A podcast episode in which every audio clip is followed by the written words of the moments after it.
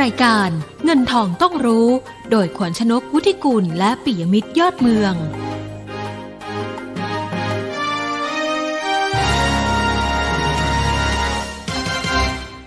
สวัสดีค่ะ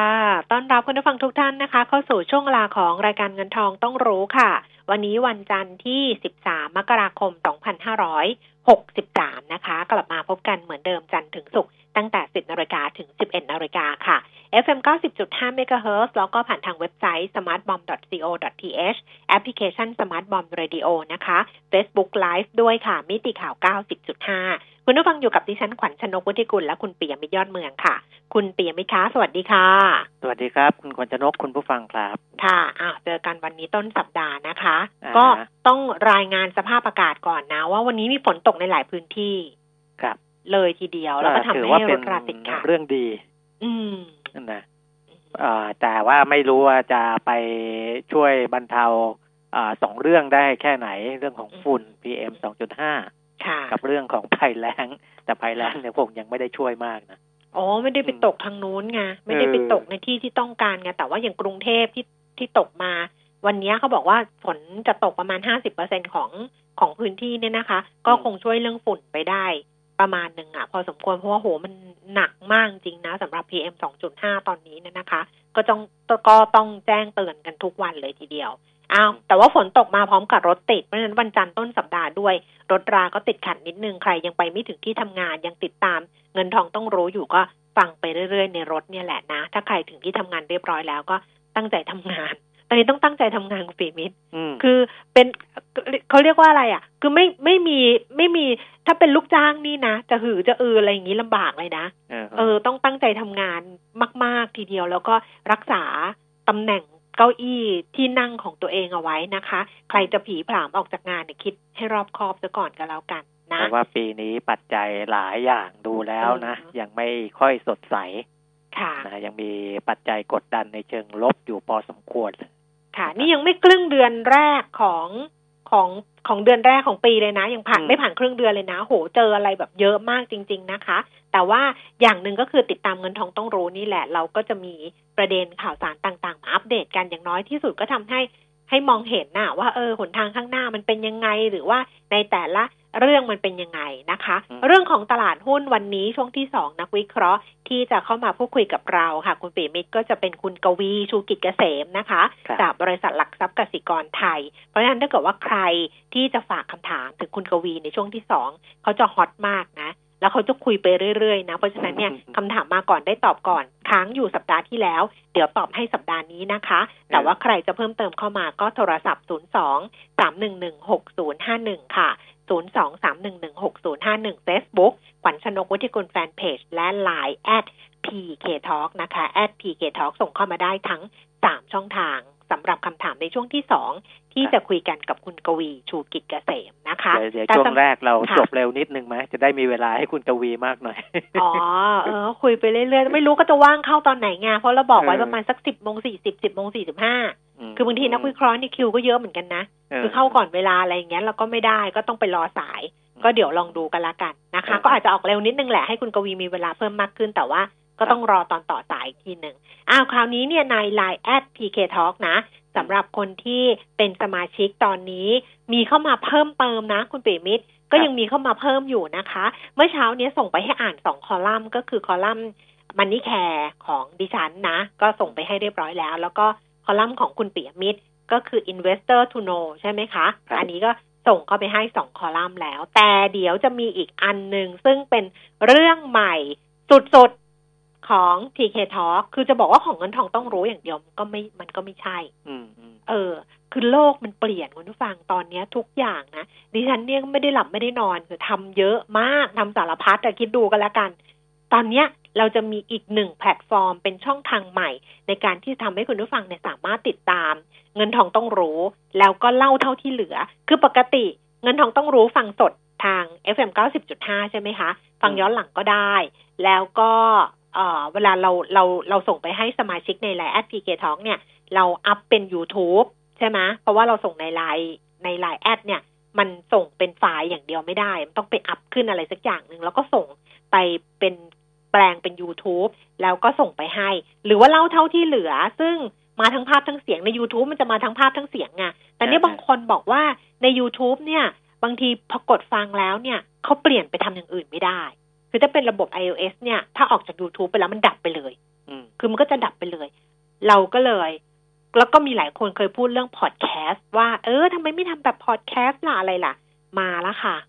ตอนแรกว่าจะไม่ทำมาค่ะ แต่ว่าก็มาแล้ว เพราะฉะนั้นเนี่ยแจ้งให้ทราบก่อนเลย เดี๋ยวน้องเขาจะส่งรายละเอียดเข้าไปให้ใน Line at PK Talk นะคะว่า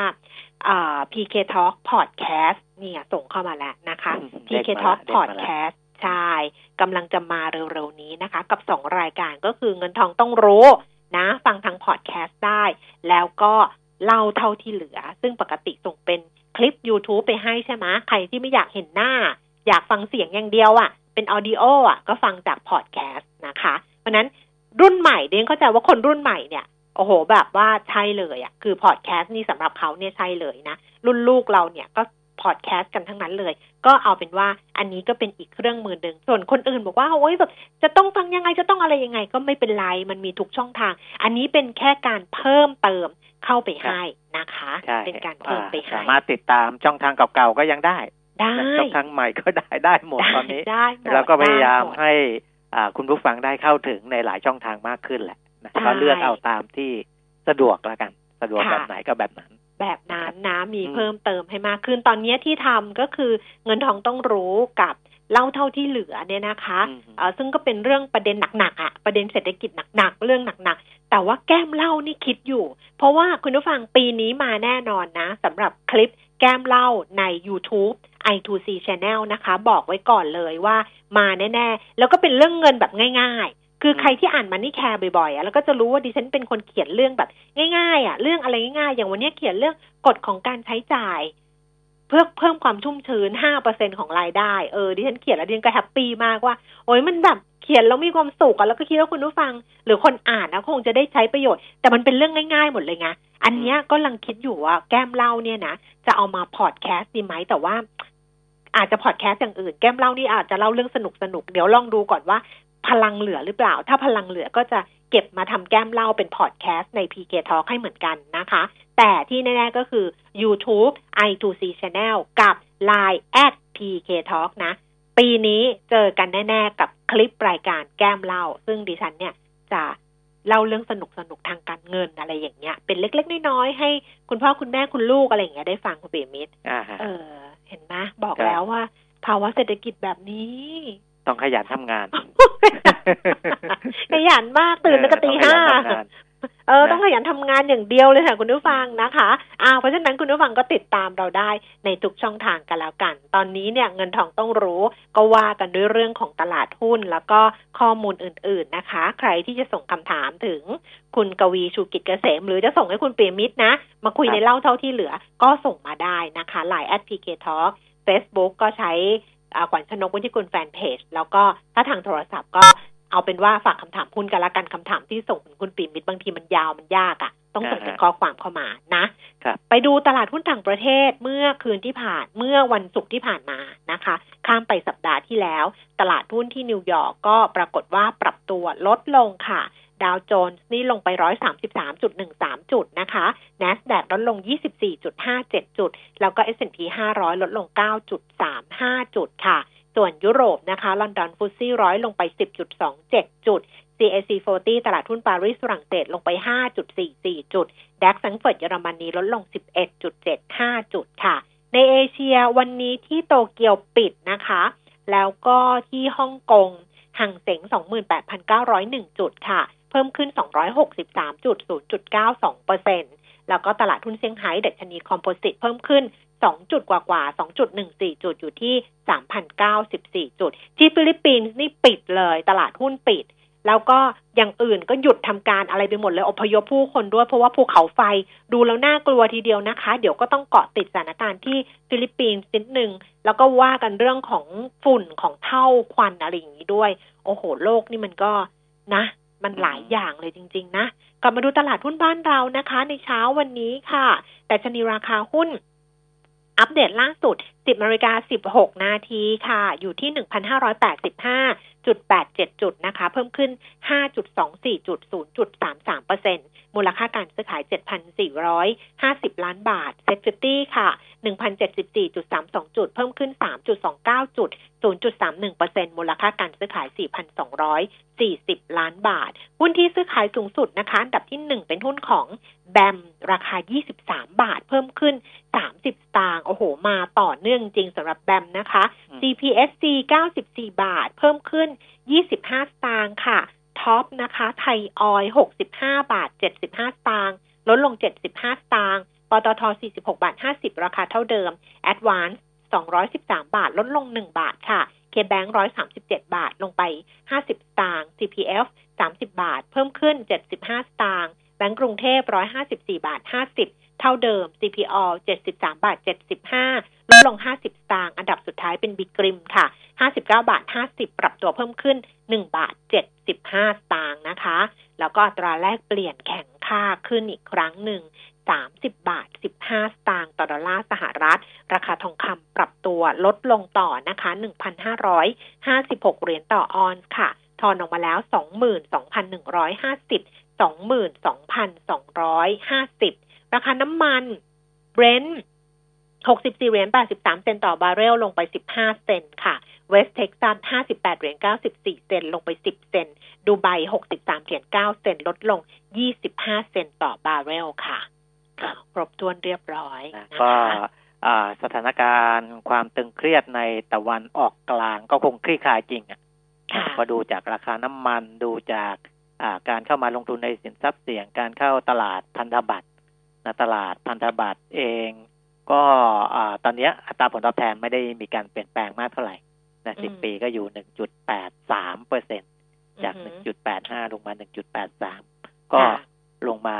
นิดหน่อยนะครับห้าปีหนึ่งจุดหกห้าหรือหนึ่งจุดหกสามเปอร์เซ็นอันนี้ของพันธบัตรรัฐบาลของสหรัฐนะก็แต่มันก็เริ่มที่จะเฟดออกไปนะครับ เพราะว่าถึงแม้ว่าในเรื่องของอิหร่านเองก็อาจจะมี ประเด็นอยู่บ้างนะในเรื่องของอการยิงเครื่องบินของยูเครน ซึ่งมีคนอิหร่านเองเสียชีวิตด้วยเนี่ยนะครับ แต่ว่าปัญหาที่มันจะลุกลามหรือไม่ลุกลามเนี่ยมันขึ้นอยู่กับสหรัฐอเมริกานะครับ ซึ่งทรัมป์เองตอนนี้ก็พยายามมาดูในเรื่องของกลุ่มผู้ประท้วงในอิหร่านนะก็มีการทวีตสองรอบแล้วนะ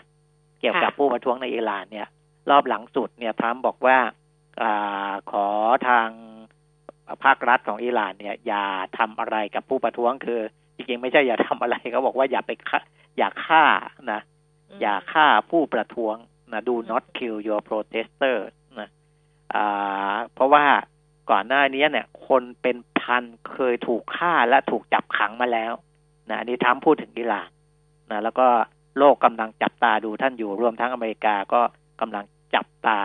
ดูท่านอยู่ด้วยเช่นกันนะหมายถึงจับตาดูอิหร่านอยู่นะครับ ก็ออกมาเรียกร้องในเรื่องนี้ แต่ในเชิงของการตอบโต้เรื่องของการใช้อาวุธสงครามอะไรหรือเปล่าเนี่ยอ่าน่าจะไม่เพราะว่าก็มีทางด้านของกองทัพของอสหรัฐอเมริกานะนายมาร์คเอสเปอร์รัฐมนตรีว่าการกระทรวงกลาโหมสหรัฐเนี่ยก็ให้สัมภาษณ์กับสถานีโทรทัศน์ CBS ชัดเจนว่า ประธานวิดีโดนัลด์ทรัมป์ต้องการที่จะเจรจากับผู้นำของอิหร่านนะโดยไม่มีการตั้งเงื่อนไขอะไรล่วงหน้านะคือ เดี๋ยวค่อยมาหาหัวข้อกันนะตอนนี้ขอให้มีโอกาสที่จะคุยกันก่อน เพื่อที่จะทำให้อิหร่านเนี่ยก้าวไปสู่การเป็นประเทศที่ปกติธรรมดามากกว่านี้นะครับเพราะว่าสหรัฐอเมริกามองว่าอิหร่านเป็นตอนนี้ไม่ค่อยปกตินะเพราะว่า สร้างความขัดแย้งหรือว่าความรุนแรงในหลาย ๆ เรื่องนะครับ แต่ว่าสหรัฐจะยังไม่โจมตีตอบโต้อะไรใด ๆ จนกว่าจะมีการพูดคุยเจรจากันก่อนนะอันนี้ก็เป็นสัญญาณในเชิงดีที่ว่าสหรัฐยังไม่แสดงท่าทีที่รุนแรงออกมาในในในเชิงทำอะไรกับอิหร่านนะแต่อีกเรื่องหนึ่งซึ่งตลาดทุนจับตาดูอยู่ก็คือ เรื่องของการลงนาม เฟสแรกนะครับ ระหว่างสหรัฐอเมริกากับจีนอ่าที่เป็นการตกลงการค้าเนี่ยนะครับค่ะซึ่งก่อนหน้านี้ก็ดูเหมือนว่า เอออาจารย์โดนัลด์ทรัมป์ให้สัมภาษณ์กับสื่อเหมือนกับว่าการลงนามจะเลื่อนเลื่อนออกไปหรือเปล่า ในเฟสแรกนะอืมส่วนเฟสสองเนี่ยอ่าสัญญาณค่อนข้างชัดนะครับ ว่าประธานาธิบดีโดนัลด์ทรัมป์อาจจะไม่ได้เร่งมากค่ะในเฟสสอง อาจจะรอไปหลังเลือกตั้งประธานาธิบดีสหรัฐในหลังปลายปีนี้เลยนะอ่าเพราะว่าประธานาธิบดีโดนัลด์ทรัมป์ส่งสัญญาณเหมือนกับว่า ถ้าเขาได้รับเลือกตั้งกลับมาอีกรอบหนึ่งอำนาจต่อรองของสหรัฐกับจีนเนี่ย อาจจะมีมากขึ้นนะเพราะฉะนั้นเฟสสองอาจจะดึงไป แต่เฟสแรกเนี่ยก่อนหน้านี้มีข่าวว่าจะเลื่อนไปนิดหน่อยแต่ อย่างไรก็ตามต้องรอดูว่าจริง ๆ วันนี้ รองนายกรัฐมนตรีจีน ซึ่งเป็นหัวหน้าคณะผู้แทนจีนที่จะเดินทางไปกรุงวอชิงตันเนี่ย ควรจะเดินทางไปแล้วนะ พร้อมคณะคุณหลิวเหอเนี่ยนะครับอ่าไปล่วงหน้าไปพักที่วอชิงตันก่อน เพื่อที่จะรอการลงนามในวันที่15ถ้าหากว่ามีการเดินทางไปแล้วเนี่ย ก็คิดว่าน่าจะไม่เลื่อนนะครับ ก็รอดูตรงนี้ แต่ว่ายังไม่มีข่าวว่าการลงนามวันที่15มกราคมนี้จะมีปัญหาอะไรค่ะนะครับเพราะฉะนั้นในแง่ของอา ตลาดทุนก็รอดูให้มันชัวร์แค่นั้นเองว่า ในข้อตกลงการค้าเฟสแรกระหว่างสหรัฐกับจีนเนี่ย มันมีอะไรที่ชัดๆบ้าง นอกจากเรื่องที่สหรัฐอเมริกาจะไม่เก็บภาษีนำเข้าสินค้าระลอกใหม่นะรวมทั้งมีการผ่อนปลนในบางรายการ แล้วก็จีนจะซื้อสินค้าเกษตรจากสหรัฐมากขึ้นนะอันนี้ก็เป็นหลักการกว้างๆนะครับ แต่ว่าหลังจากลงนามจริงเนี่ยน่าจะมีรายละเอียดออกมา นะค่ะว่าอะไรบ้างที่เป็นข้อตกลงในเฟสแรก และค่ะอะไรบ้างที่จะต้องรอเอาไว้เจรจาในเฟสที่สองนะเพราะฉะนั้นตรงนี้อ่าในสองเรื่องยังอยู่ในอ่าระยะที่ก็รอความชัดเจนนะครับอืมค่ะตอนนี้กลับมาดูในบ้านเราครับบ้านเราประเด็นสำคัญอีกเรื่องหนึ่งก็คือเรื่องของค่างเงินบาทที่แข็งค่าขึ้นครับ อย่างต่อเนื่องเนี่ยนะคะคุณปิ่มเมธที่ฉันอ่านอือฮึจากกรุงเทพธุรกิจวันนี้เนี่ยนะ เขาก็รวบรวมความเห็นนะจากทางอืมหลาย ๆสำนักด้วยกัน นี่สำนักกรุงไทยนี่มองอย่างนี้เลยนะ มองว่าแนวโน้มเงินบาทในปี 2563 เนี่ย กรอบที่เขาให้ไว้ เขียนผิดเปล่าไม่รู้อะแต่ว่าน่าจะถูกนะเพราะเขียนสองครั้งว่าโอกาสที่จะแข่งค่าสุดเนี่ย 28 บาท 70สตางค์โอ้โห เออ ตอนแรกนึกว่าแบบเอ้เขาเขียนผิดหรือเปล่าเขาเขียนว่าสำหรับแนวโน้มเงินบาทในปี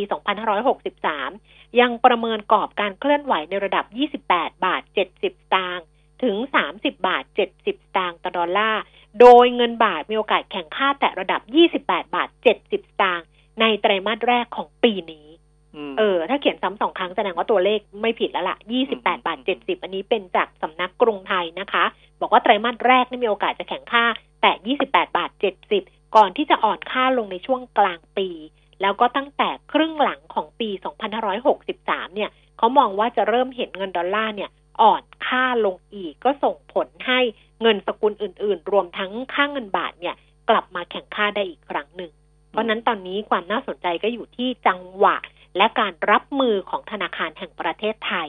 หากไม่ต้องการให้เงินผันผวน ก็ต้องเข้ามาดูแลตลาดในช่วงเวลาดังกล่าว แต่หากต้องการให้เงินบาทเคลื่อนไหวตามกลไกของตลาด ก็คงจะเห็นการเคลื่อนไหวของค่าเงินที่มีความผันผวนในช่วงเวลาดังกล่าวได้เช่นกัน คือเรื่องของบาทแข่งค่าเนี่ยเขารวบรวมมาเนี่ยมันไม่ไม่ใช่เฉพาะการนำเข้าที่มันน้อยลงแล้วการเกินดุลที่มันมันสูงเนี่ยนะคะ แต่มันมีเรื่องของการไปลงทุนในต่างประเทศแบบยักษ์ใหญ่ ๆ เหมือนกันนะ แต่ว่าเขาบอกว่าดีลซื้อกิจการอันนี้เนี่ยไม่น่าจะมีผลกับเรื่องของค่าเงิน ก็คงจะเป็นไอ้ความแข็งแกร่งของตัว ดุลบัญชีเดินสะพัดทุนสำรองต่างๆ ซึ่งอันเนี้ยก็กลับมาอีกครั้งหนึ่งเวลาที่เวลาที่บาทแข็งมากๆเนี่ยนะคะ ก็จะมีคนเสนอให้ตั้งไอ้กองทุนความมั่งคั่งอะคุณปิ่มมิตรเพราะว่าอ่าฮะจะได้เอาเงินออกไปลงทุนอะไรประมาณเนี้ยอันนี้ก็เป็นคุณอมรเทพ จาวลาผู้ช่วยกรรมการผู้จัดการใหญ่ของสำนักวิจัยธนาคารใจบีนะคะ บอกว่าค่างเงินบาทเนี่ยมันเอ่อเปรียบเทียบกับคู่ค้าก็ถือว่าแข่งค่าค่อนข้างมากเลยทีเดียวเป็นการแข่งค่า ใกล้เคียงกับปี 2540 ที่ผ่านมาเลยนะ ซึ่งแบบนี้เนี่ยก็ดูแล้วเนี่ยจะทำให้เราเนี่ยดูมีปัญหาไปด้วย เพราะฉะนั้นวิธีการแก้ปัญหาก็คือ ผู้ดูแลจำเป็นต้องเปลี่ยนรูปแบบการดูแลค่าเงิน แล้วก็เน้นส่งเสริมให้ผู้ประกอบการไทยไปลงทุนในต่างประเทศเพิ่ม รวมถึงนำเข้าสินค้าทุนหรือเครื่องจักรเข้ามา อันนี้ยากเราเคยคุยกันไปแล้ว อีกทางหนึ่งเขาบอกว่าควรพิจารณาแนวทางในการจัดตั้งกองทุนความมั่งคั่ง sovereign wealth fund เนี่ยนะคะ ซึ่งเชื่อว่าถึงเวลาแล้วที่กระทรวงการคลังและแบงก์ชาติต้องกลับมาคิดเรื่องนี้อย่างจริงจังนะเขาบอกว่ากองทุนมั่งคั่งถ้าเกิดขึ้นได้ก็ไม่ใช่ไทยเป็นประเทศเดียวที่มีมาเลมาเลเซีย จีนไต้หวันก็มีกองทุนแบบนี้สิงคโปร์มีมานานแล้วเรารู้อยู่แล้วนะคะ แต่เขาก็บอกว่า แต่ว่าไม่ใช่จะตั้งขึ้นมาแล้วไปซื้อบอลสหรัฐเพราะผลตอบแทนมันต่ำเขาบอกว่าไอการตั้งกองทุนนี้มันก็พอที่จะช่วยทำให้ การจัดการค่างเงินบาทอะผ่อนคลายลงไปบ้าง แล้วก็ทำให้เงินค่างเงินบาทอาจจะอ่อนค่าไปได้บ้าง นี่พูดกันหลายปีแล้วค่ะเรื่องของเรื่องของกองทุนมั่งคั่ง sovereign wealth fund แต่ว่าก็มีเงื่อนไขที่ทั้งแบงก์ชาติและกระทรวงการคลังก็น่าจะยังติดติดอยู่นะ แต่ว่าก็สัญญาณชัดเจนว่าค่างเงินบาทน่าจะแข็งค่าขึ้นอะก็ไอไอเรื่องของสร้างความต้องการใช้เงินตราต่างประเทศมันก็จะช่วย ลดแรงกดดันต่อค่าเงินบาทได้แหละนะในระดับหนึ่ง ส่วนอีกเรื่องหนึ่งคุณแก้มนะพรบงบประมาณที่เรารอคอยกันมานะครับ จริง ๆ ก็ล่าช้ากว่าปีปกติหน่อยนะที่เข้าสภาในวาระที่สองและวาระที่สามที่ผ่านสภาแล้วเนี่ย เรียบร้อยแล้วนะครับ ด้วยคะแนนเห็นด้วย 253 เสียงไม่เห็นด้วยศูนย์งดออกเสียง 196 แล้วก็ไม่ลงคะแนนหนึ่งเสียงก็ผ่านสภามาเรียบร้อยทีนี้ หลังจากที่ผ่านสภาแล้วเนี่ย เนื่องจากว่าอย่างที่บอกอะ่ะการใช้จ่ายงบประมาณของรัฐเนี่ย มีผลในเรื่องของเศรษฐกิจนะตอนนี้ก็มีการกระตุ้นที่จะใช้จ่ายเงินงบประมาณนี้ คุณละวรนแสงสนิทผู้ในการสำนักงานเศรษฐกิจการคลังในฐานะของโฆษกกระทรวงการคลังนะก็หนังสือพิมพ์ประชาชาสื่อประชาชาติธุรกิจนะครับ ก็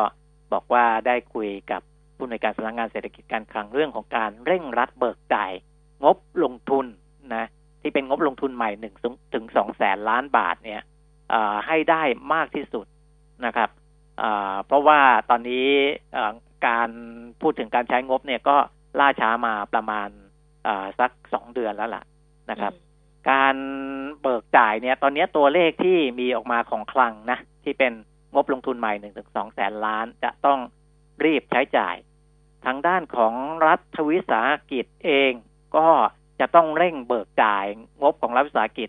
ซึ่งมีอยู่ประมาณสามแสนห้าหมื่นกว่าล้านนะที่จะต้องเร่งเนี่ย อันนี้คุณประพาสคงเอียดผู้อำนวยการสำนักงานคณะกรรมการนโยบายรัฐวิสาหกิจ บอกว่าในวันที่ 15 มกราคมนี้นะคุณสมคิดจตุศรีพิทักษ์รองนายกรัฐมนตรีจะประชุมติดตามความคืบหน้า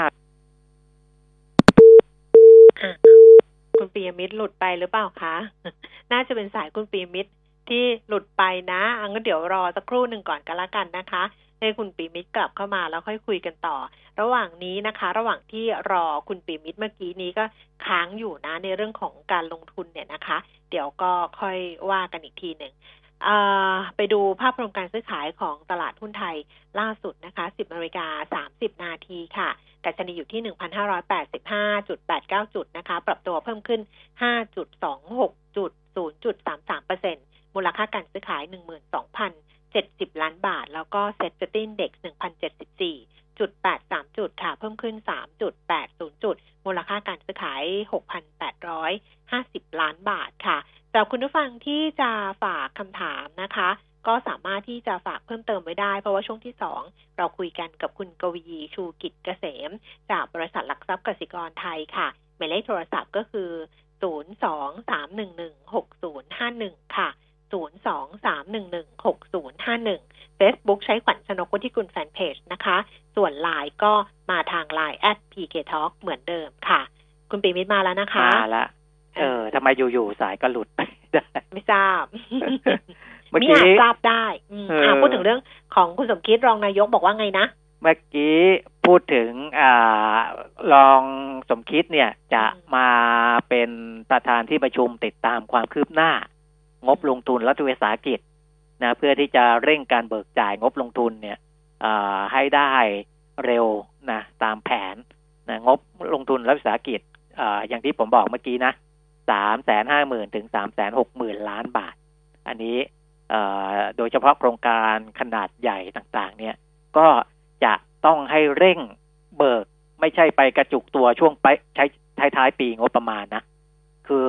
เร่งโครงการไหนได้เร่งไปเลยนะครับ ในส่วนของกระทรวงคมนาคมเอง ซึ่งได้รับงบสองแสนแปดพันกว่าล้านบาทเนี่ย ซึ่งเป็นเงินลงทุนงบลงทุนแสนเจ็ดหมื่นกว่าล้านนะครับ ก็จะเร่งเบิกจ่ายเหมือนกันนะคุณศักสยามชิดชอบรัฐมนตรีว่าการกระทรวงคมนาคมบอกว่าช่วงสักปลายเดือนกุมภาพันธ์นี้พยายามจะดันให้ออกสักสิบถึงสิบห้าเปอร์เซ็นก่อน คิดเป็นวงเงินประมาณสี่หมื่นล้านบาท นะครับ แล้วก็กำชับทุกหน่วยงานว่าต้องเร่งจัดทำแผนเบิกจ่ายและ action plan นะ action plan เลยเพื่อที่จะดันงบออกไปให้เร็วที่สุดในโครงการต่างๆ เนื่องจากตอนนี้มีเวลาใช้จ่ายเงินแค่หกถึงเจ็ดเดือนแค่นั้นเองนะเพราะฉะนั้นจะช้าไม่ได้เลยในเรื่องของการใช้เงินงบประมาณนะครับอ้าวก็ จะเห็นว่าเมกะโปรเจกต์ของคมนาคมเนี่ย 44 โครงการมูลค่าลงทุน 1.1 ล้านล้านบาท ซึ่งเป็นการลงทุนต่อเนื่องอระยะยาวไปถึงปี 68 เนี่ยนะบางโครงการสามารถผลักดันได้เร็วก็ผลักดันไปก่อนเลยนะครับจะเห็นว่าเริ่มมีการประสานนะในแง่ของอการเบิกจ่ายงบประมาณทันทีหลังจากที่พรบงบประมาณผ่านสภาเรียบร้อยแล้วนะครับ กระทรวงพาณิชย์เองก็จริง ๆ ก็เป็นงบอาจจะไม่ไม่ไม่ได้กระตุ้นเศรษฐกิจเท่าไหร่ แต่เป็นเรื่องของไปช่วยภาคเกษตรประกันรายได้พืชเศรษฐกิจอะไรพวกนี้นะครับ อันนี้ก็จะเอาเงินออกไปใช้นะห้าพืชเศรษฐกิจเจ็ดหมื่นล้านบาท แล้วก็ในเรื่องของไปช่วยจัดรถโชว์ ไปตลาด CLMV พวกนี้เป็น เป็นเป็นการช่วยทางอ้อม แต่ก็ต้องใช้งบประมาณของรัฐเหมือนกันนะ เข้าไปช่วยให้มันเกิดการค้าการขายในตลาดเพื่อนบ้านใกล้เคียงหรืออไปช่วยในเรื่องของพืชเศรษฐกิจต่างๆ กระทรวงพลังงานเองก็นอกจากว่างบประมาณของรัฐแล้วก็ต้องไปเร่งการลงทุน อาจจะมีส่วนร่วมกับทางด้านของปตทบ้าง บริษัทพวกผลิตไฟฟ้าต่างๆ หรือว่าการไฟฟ้าฝ่ายผลิตบ้าง พวกนี้ จะเร่งกันเต็มที่ในแง่ของการใช้จ่ายงบประมาณนะครับนะก็ให้เห็นภาพว่าจะมีการอัดเม็ดเงินงบประมาณเข้าสู่ระบบเศรษฐกิจให้เร็วภายในไตรมาสที่หนึ่งและไตรมาสที่สองก็แล้วกันนะครับเออต้องเร่งเครื่องอะนะใช่ใช่เนาะต้องเร่งอะ เพราะว่ายืดยืดยืดมาแล้วก็ มันเครื่องยนต์อื่นเนี่ยมันมันทำท่าจะสะดุดไงหมดแล้วไงโดยเฉพาะเรื่องของภัยแล้งนะยังวางใจไม่ได้นะครับ ภัยแล้งเนี่ย จะมีผลในแง่ของรายได้ของภาคเกษตรด้วยนะครับ แต่อีกด้านหนึ่งจะมีผลกระทบต่อราคาสินค้า อันนี้อธิบดีกรมการค้าภายในเนี่ย ประเมินไว้แล้วนะครับ เพราะว่ายังไงต้องกระทบแน่ๆนะ ตอนนี้สินค้าที่จะต้องได้รับผลกระทบ เช่นข้าวนะ เพราะว่าข้าวข้าวนาปลังเนี่ยจะลดลงนะ จะลดลงแน่ๆแปดล้านตัน เพราะฉะนั้นราคาข้าวอาจจะปรับขึ้นตันละพันบาทนะนี่มีการประเมินไว้นะครับ หรือพืชที่จำเป็นต้องใช้น้ำอย่างเช่นมะนาวนะครับซึ่งมีแนวโน้มตอนนี้สวนมะนาวหลายแห่งผลิตไม่ได้แล้วนะครับ เพราะฉะนั้นมะนาวเนี่ยมีแนวโน้มที่จะขาดอยู่แล้วกรมการค้าภายในก็เตือนให้ผู้ประกอบการร้านอาหารพัตคาร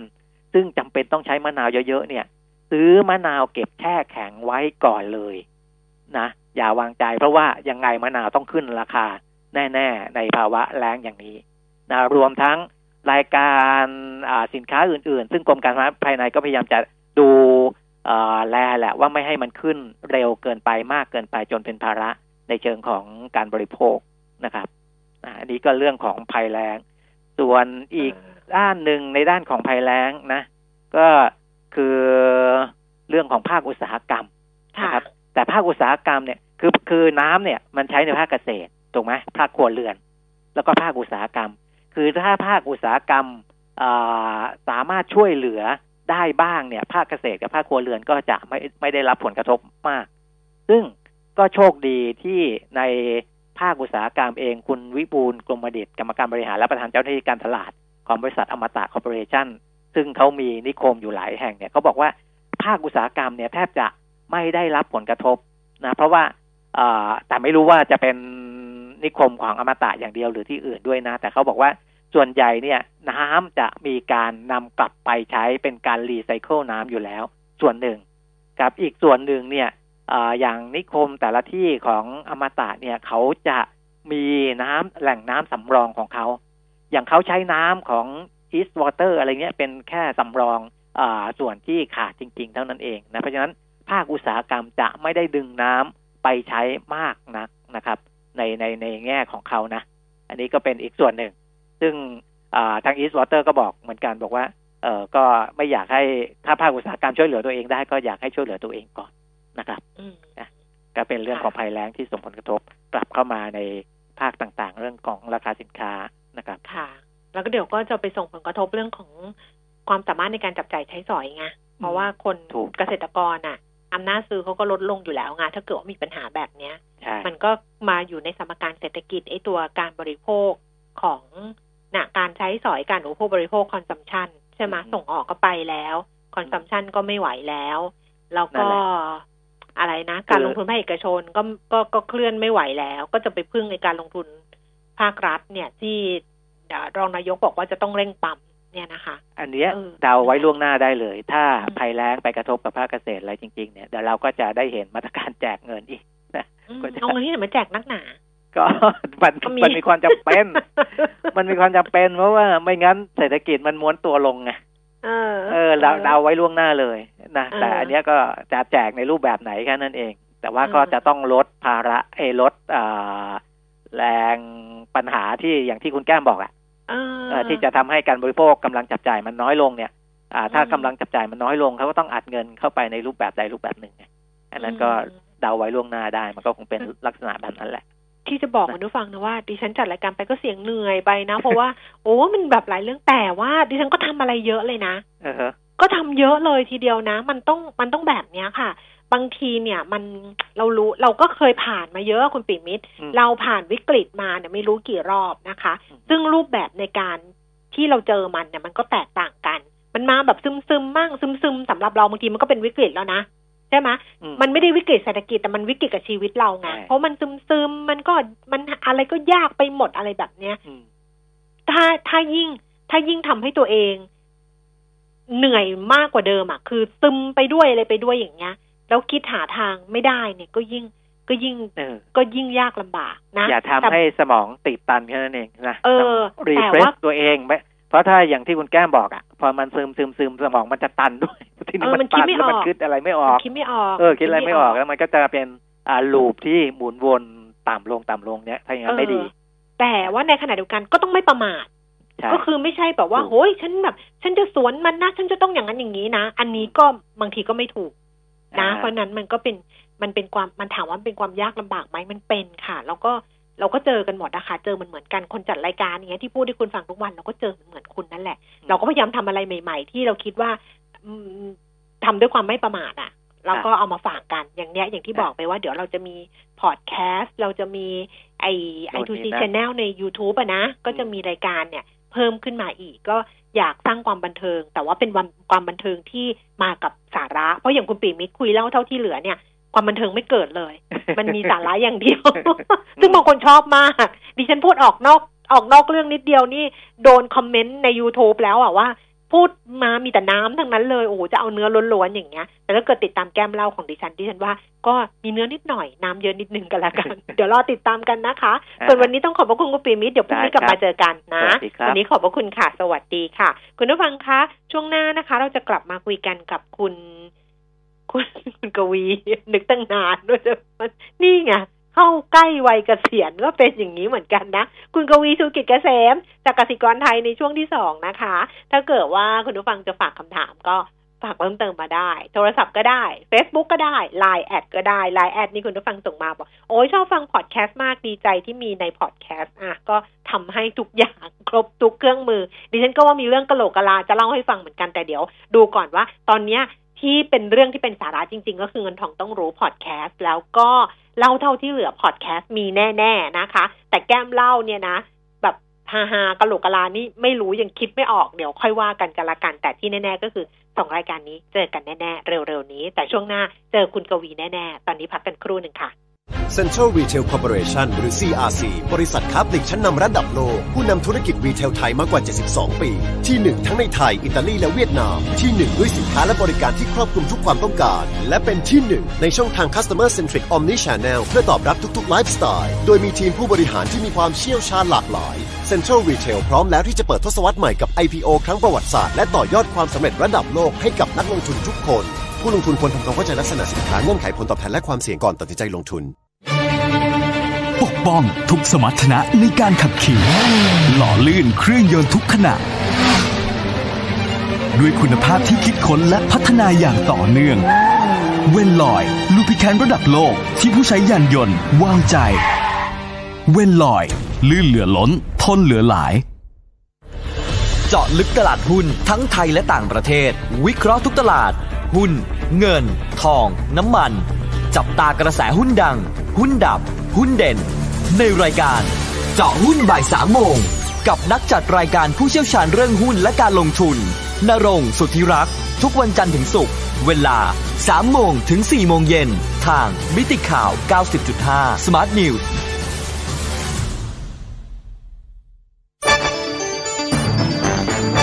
มิติข่าว 90.5 สะท้อนทุกเรียมมุมของความจริง สนับสนุนโดย น้ำมันเครื่องเวลลอย ลื่นเหลือล้น ทนเหลือหลาย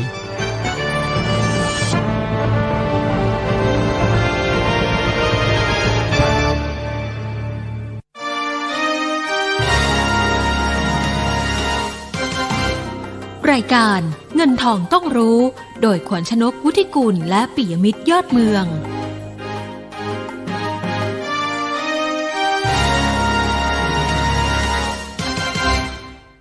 สิบนาฬิกาสี่สิบสามนาทีนะคะ ช่วงที่สองของเงินทองต้องรู้ค่ะ เดี๋ยวเราดูภาพรวมการซื้อขายของตลาดหุ้นล่าสุดกันก่อนนะคะ คุณผู้ฟังดัชนีราคาหุ้นตอนนี้อยู่ที่ระดับ1,586.35จุดค่ะ เพิ่มขึ้น5.72จุด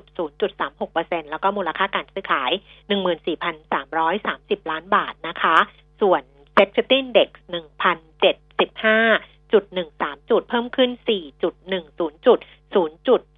8%มูลค่าการซื้อขายก็ประมาณ 8,000 ล้านบาทค่ะ หุ้นที่มีมูลค่าการซื้อขายสูงสุดนะคะ อันดับที่ 1ตอนนี้เป็นหุ้นของแบม ราคาเนี่ยย่อลงมา 20 สตางค์ค่ะ อยู่ที่ 22 บาท 50 สตางค์ GPSC 94 บาท 50 นะคะ ปรับตัวเพิ่มขึ้น 75 สตางค์ แล้วก็อันดับที่3เนี่ยเป็น Gulf Energy 182 บาท 50 เพิ่มขึ้น 5 บาท 50 สตางค์ค่ะ วันนี้เราคุยกันกับคุณกวีชูกิจเกษมจากกสิกรไทยตอนนี้รอสายแล้วนะคะ คุณกวีคะสวัสดีค่ะ ครับสวัสดีครับค่ะ พอบอกคุณกวีจะมานะ แฟนคลับก็ส่งคำถามมารอไว้เต็มหมดเลย แต่ว่าก่อนจะไปตอบคำถามนะ เราก็ขัดใจนิดนึงเราก็จะเราก็จะไม่รีบตอบไงเราก็จะขัดใจ เราก็ไปดูภาพรวมก่อนกันละกันว่า ภาพรวมตอนนี้ของตลาดหุ้นไทยเนี่ยมันดูครึ่งครึ่งๆกลางๆมากหรือมันจะมันจะดูยังไงดี มันมันจะไปทางไหนจดีริงๆแล้วเนี่ยต้องต้องเรียนให้ทราบนิดนึงนะครับว่า ตลาดโดยภาพรวมเนี่ยอ่าอืมมันไม่ได้เป็น มันไม่ได้มีปัจจัยบวกใหม่ๆมาเอื้ออือหือนะครับ ให้ให้ตลาดเนี่ย สามารถที่จะที่จะปรับตัวขึ้นได้ หรือมันก็ไม่ได้มีปัจจัยลบหนักๆใหม่ ๆ นะครับค่ะอ่าแม้กระทั่งสหรัฐอิหร่านเนี่ยก็ดูดูเงียบไปช่วงหนึ่งนะครับค่ะเข้ามาอ่ากระทบในเชิงลบเหมือนกัน แต่ถ้าถ้าถามใจผมเนี่ยอ่า ปัจจัยในในเชิงบวกเนี่ย มันจะมีผลต่อตลาดไม่มากเท่ากับปัจจัยเชิงลบอืมนะครับทำไมทำไมเรามองอย่างนั้น เราเราต้องเข้าใจนิดนึงก่อนว่าอ่าตลาดหุ้นปีที่แล้วเนี่ย ถึงแม้ว่าเราจะขึ้นนิดเดียวถูกไหมครับค่ะแต่จริง ๆ แล้วเนี่ยตลาดหุ้นโลกปีที่แล้วเนี่ย ดาวโจนส์ยุโรป หรือแม้กระทั่งอีเวนญี่ปุ่น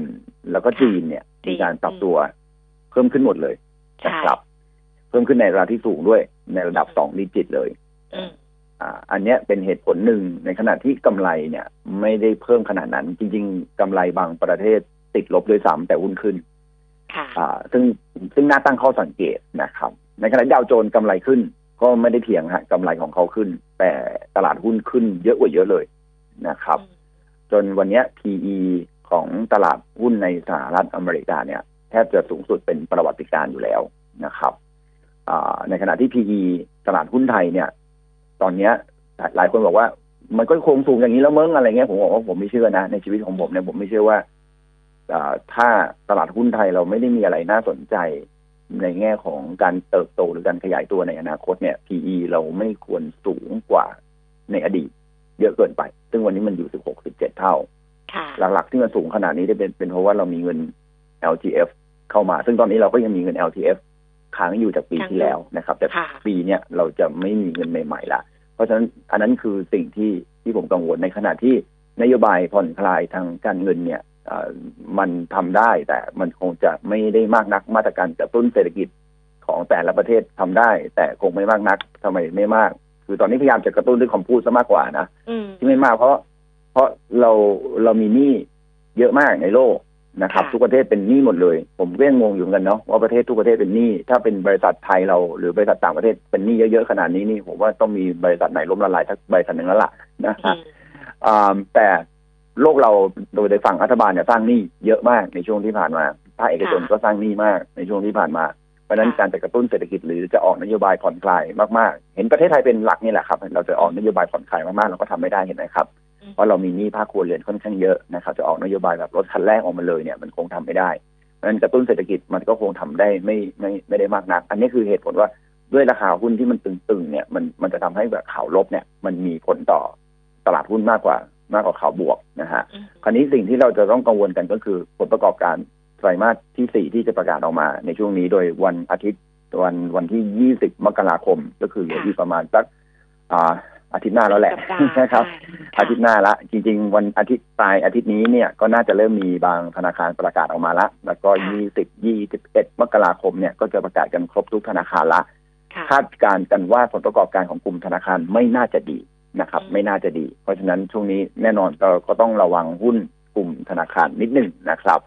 ซึ่งถ้าหุ้นกลุ่มธนาคารออกมาไม่ดีเนี่ย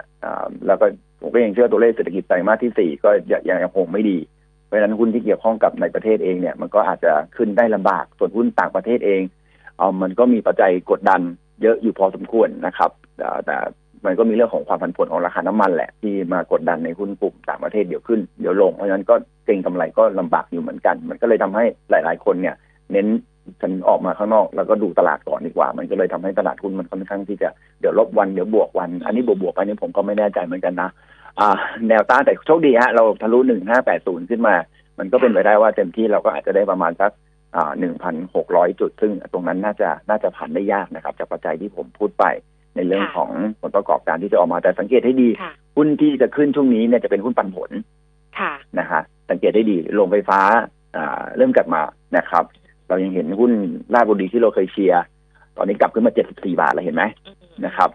อตอนที่ต่ำกว่าเจ็ดสิบเราก็บอกเอ้ยน่าซื้อน่าซื้อน่าซื้อตอนนี้ขึ้นมาเจ็ดสิบสี่แล้วนะครับอ่าอันนี้เป็นหุ้นปันผลจริง ๆ อย่างยุบโรงไฟฟ้าอย่าง GPSC ก็กลับขึ้นมาละ ถึงแม้จะไม่ใช่หุ้นปันผล แต่ก็เป็นหุ้นที่ค่อนข้าง defensive GULF นี่ new high อีกแล้วโมโหโมโหโมโหเขาทำไม โมโหเขารวยแล้วอะเขารวยแล้วรวยอีกจะไปอิจฉาเขาสิเนี่ยเนี่ยตาผมจะเป็นเป็นเป็น mutant อยู่แล้วเป็น X-Men อยู่แล้วว่าส่องแสงได้คือร้อนมาก ก็รวยมาก GULF นี่ก็ขึ้นอีกแล้วเห็นไหมว่าโรงไฟฟ้าโรงไฟฟ้าที่เป็น defensive stock ก็เริ่มก็เริ่มกลับมาถ้าในกลุ่มแบงก์สังเกตได้ดีนะครับ ตัวไหนไม่ขึ้นไม่ขึ้นนะครับ แต่มีพิษขึ้นอยู่ตัวเดียวคือทิสโก้นะฮะซึ่งก็เป็นตัวที่เราเคยบอกว่าเออเป็นหุ้นที่ปันผลเยอะมาก แล้วปีปันผลปีปีปีละครั้ง มันก็เลยทำให้หุ้นที่เป็นหุ้นปันผลเนี่ยเริ่มเริ่มมีการขยับนะครับเดี๋ยวได้แอดวานมันขึ้นไปแล้วนะครับ แล้วก็เดือนกุมภามีเรื่อง 5G ด้วยก็เลยไม่ค่อยมีใครกล้าลงทุนในตัว แอดวานสักสักสักเท่าไหร่นะครับ อันนี้คือสังเกตว่าหุ้นปันผลเนี่ยเริ่มเริ่มเริ่มเริ่มขยับนะครับอ่ามันเพราะฉะนั้นวันนี้จริงๆเนี่ยหุ้นที่ขยับจริงมันคือโรงไฟฟ้า ถ้าใครสนใจที่จะเข้าไปแล้วเป็นหุ้นที่น่าสนใจเนี่ย ผมผมกลับมองเป็นตัวกองกองลีดนะ เพราะว่าก่อนหน้านี้หลายคนกังวลเรื่องดอกเบี้ยจะลงไม่ได้แล้วในในต่างประเทศนะครับ แต่ต้องบอกนิดนึงว่าประเทศไทยเราเองเนี่ยดอกเบี้ยลงไม่ได้ไม่เที่ยงเพราะมันไม่มีให้ลงแล้ว มันจะต่ำติดดินอยู่แล้วแต่ มันจะเลียดติดดินอย่างเงี้ยไปเรื่อยๆ แล้วส่วนใหญ่แล้วสุดท้ายเนี่ยหุ้นปันผลจะกลายเป็นหุ้นที่โดดเด่นอยู่ผมก็ยังเชื่อว่าปีนี้หุ้นปันผลก็จะยังคงเป็นหุ้นที่โดดเด่นอยู่เพียงแต่ว่าปันผลสูงสูงต้องเป็นหุ้นที่ไม่ได้ผันผวนตามภาวะเศรษฐกิจด้วยนะครับ อันนี้ต้องทำใจต้องต้องเข้าใจไม่ใช่ว่าปันผลสูงๆอย่างกลุ่มอสังหาเนี่ยปันผลสูงก็จริงนะครับ แต่พันผวนตามภาวะเศรษฐกิจนะครับอืมถึงแม้ว่าอ่ามีการเล่นหุ้นอ่า ตัว property ขึ้นมาจากการผ่อนคลายนโยบงนโยบายอะไรพวกเนี้ยครับ แต่ผลประกอบการไตรมาสสี่กลุ่มอสังหาจะไม่ดีนะครับ เพราะฉะนั้นอย่าเพิ่งอย่าเพิ่งเข้าไปวันนี้ผมเห็นยอดพรีเซลยอดอะไรแล้วเนี่ย ดูก็ดูน่าเป็นห่วงนะครับ ที่ว่าตัวเลขเศรษฐกิจเอ่อตัวเลขผลประกอบการอสังหา ก็เอาอาจจะออกมาไม่ดีอ่าตัวที่น่าสนใจเนี่ยผมก็เลยมองไปที่ตัว TFFIF อือฮึนะฮะอ่า Thailand Future Fund ตัวเนี้ยเป็นตัวตัวที่รัฐบาลต้องสนับสนุนแหละนะครับอืมอ่าเพราะว่าอ่า มันเป็นกองทุนเพื่ออนาคตแหละของประเทศไทยนะครับเป็นกองทุนโครงสร้างพื้นฐาน ก็ดีฮะมันลงมาจาก 13 บาท เกือบ 50 ตังค์แล้วก็ตอนนี้ลงมาเหลือ 12 บาท มันเคยลงไป 11 บาท 50 ด้วยตัวนี้ก็คล้ายๆกับสิ่งที่เรามองอะอย่างอย่างราชบุรียังขึ้นไปเก้าเกือบเก้าสิบแปดสิบเก้าสิบตรงนั้นก็ลงมาเหลือเจ็ดสิบนะครับ อันนี้ลงไปขึ้นไปเกือบสิบสามบาทห้าสิบลงมาเหลือสิบสองบาท ผมคิดว่าเป็นจังหวะที่ดีนะ เพราะว่าเราจะได้ยิวที่เหมาะสมละ ประมาณสามเปอร์เซ็นต์กว่าๆละนะครับ แล้วก็ตัวเนี้ยมันมีกระทรวงการคลังถือถือหุ้นอยู่ด้วยนะครับ เพราะฉะนั้นมันก็จะเหมือนแบบมันพูดง่ายๆคือความแข็งแกร่งของกองทุนแหละมันสูงอือฮึแล้วก็คาดหวังกับสินทรัพย์ที่จะเอาเข้ามาใหม่ ซึ่งเราต้องเสียเงินเพิ่มนะครับ เดี๋ยว หลายท่านจะบอกว่าไอ้กวีให้ซื้อแต่ต้องจ่ายตังค์เพิ่ม อ่าใช่มันไม่จ่ายตังค์เพิ่มเพราะกำลังนะครับก็กำลังดูอยู่ครับว่าเขาจะขยายการลงทุนเนี่ยเห็นบอกยังติดอยู่หลายเรื่องอยู่เหมือนกันไงก็เลยไม่ใช่แน่ใจใช่ใช่ว่าใช่แต่สุดท้ายมันต้องผขคิยายว่ได้ ต้องขยับครับต้องขยับเพราะตอนนี้เขาไปอ่ามุ่งกันที่งบประมาณแล้วงบประมาณผ่านละ อืมอืมอ่า ซึ่งคุณซึ่งพอกวีงบประมาณผ่านเดี๋ยวไอ้เรื่องพวกนี้จะทำได้ละอ่า อันเนี้ยนะสอดคล้องกับที่คุณผู้ฟังถามมาคำถามแรก บอกว่าขอหุ้นแนะนำพื้นฐานดีมีปันผลน่าลงทุนก็คือเหล่านี้ใช่ไหม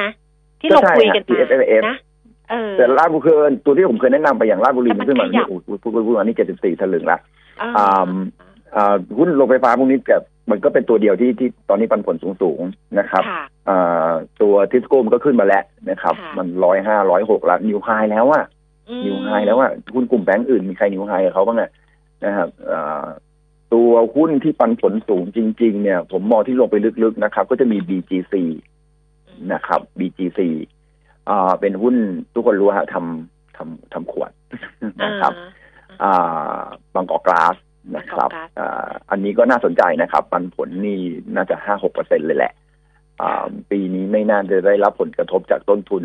อ่าค่าพลังงานเท่าไหร่นะครับ ก่อนหน้านี้ลงมาอาจจะเป็นเรื่องของราคาน้ำมันที่ขึ้นด้วยนะครับอ่าแต่ว่าผมเชื่อว่าราคาแก้วหรือราคาวัตถุดิบเนี่ย ของเขาน่าจะต่ำกว่าปีที่แล้วเพราะฉะนั้นกำไรปีนี้น่าจะน่าจะค่อนข้างโดดเด่น ก็เป็นอีกตัวหนึ่งที่เป็นหุ้นปันผลที่น่าสนใจอยู่เหมือนกันนะครับ จริงๆ ขวดนี้มันเป็นอะไรที่ จะบอกว่าคือเขาผลิตขวดก็จริงนะครับ เป็นอุตสาหกรรมหนักก็จริงนะครับ แต่จะบอกว่าเขาเป็นอุตสาหกรรมแบบ เทคโนโลยีก็คงไม่ใช่มันเหมือนเป็นสินค้าจำเป็นอะ คือสุดท้ายทุกคนก็หันมาใช้ขวดแก้วตอนนี้ขวดแก้วยิ่งสนับสนุนไม่ใช้ขวดพลาสติกนะครับขวดแก้วกลับเป็นสิ่งที่ดีนะเพราะขวดแก้วจริงๆมันรีไซเคิลนะครับรีไซเคิลทุกทุกอันนะฮะค่ะ ค่ะนะครัอ่าบเพราะฉะนั้นก็น่าสนใจลองเลือกดูนะครับคท่านรับต่อผมไปบอกถ้ว่าจะปันปผตลอืมได้ปตทปตทมีอยู่49บาท เอายังไงดี ปตทมีเท่าไหร่นะคะ49อ่าโหขึ้นมารอบนี้เสียดายมากเลยไม่ทะลุอืมแบบไม่ทะลุจริงค่ะๆกับเสียวๆนะฮะอ่าแต่ถามว่าจะกลับขึ้นไปได้ไหมผมผมยังคิดนั้นหนึ่งหนึ่งเอาเรางี้ก่อน ผมว่าราคาน้ำมันเนี่ย มันมันมันสะท้อนภาพอ่าความเป็นจริงได้ดีนะครับ ก็คือมันไม่ได้ไม่ได้ ไม่ได้ไม่ได้ไม่ได้แพงไม่ได้ถูกนะครับ เพราะฉะนั้น ดาวไซด์ของราคาน้ำมันเนี่ยผมคิดว่าจำกัด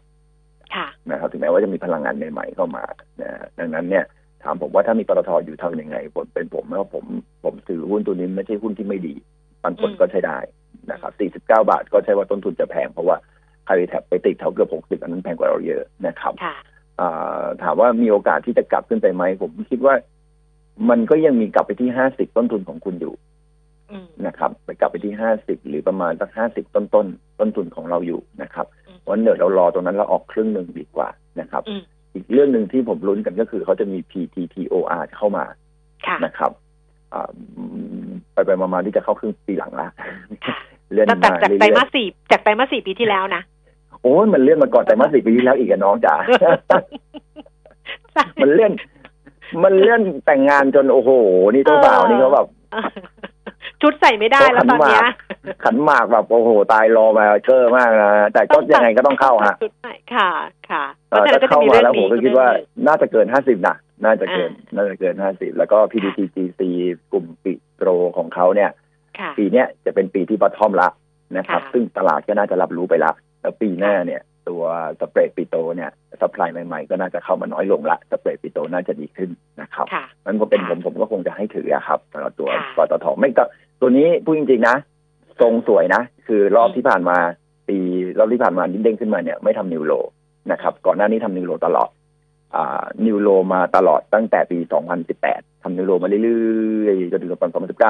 เพิ่งมีเดือนเพิ่งมีปลายปี 2019นั่นเองที่ลงมาต่ำแล้วเด้งแล้วโดยไม่ทำนิวโลนะครับอ่าตรงเนี้ยเป็นสัญญาณที่ดีนะครับ เพราะฉะนั้นตัวนี้น่าจะถือต่อครับ ค่ะ ระหว่าง e g a t IF กับ DIF นะ ก็เป็นกองทุนโครงสร้างพื้นฐานทั้งสองตัว ถามว่าตัวไหนเหมาะกับการลงทุนมากกว่ากันคะ TFAF ไง อืม ถามสองตัวนะ e g a t IF กับ DIF นะ DF แต่ให้เข้าใจไปว่า TFF e g a t IF IF เนี่ย e g a t IF เข้าใจว่าจะใกล้หมดอายุแล้วนะครับ อืมอืมอันนี้โรงพยาบาลพระนครเหน่าจะมีนือายุอเยอะกว่า อ่า